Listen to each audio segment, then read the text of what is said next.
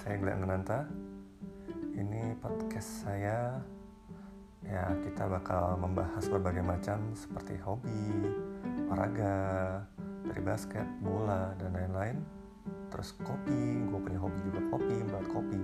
Gue lebih kopi lebih suka dalam hal pembuatannya ya.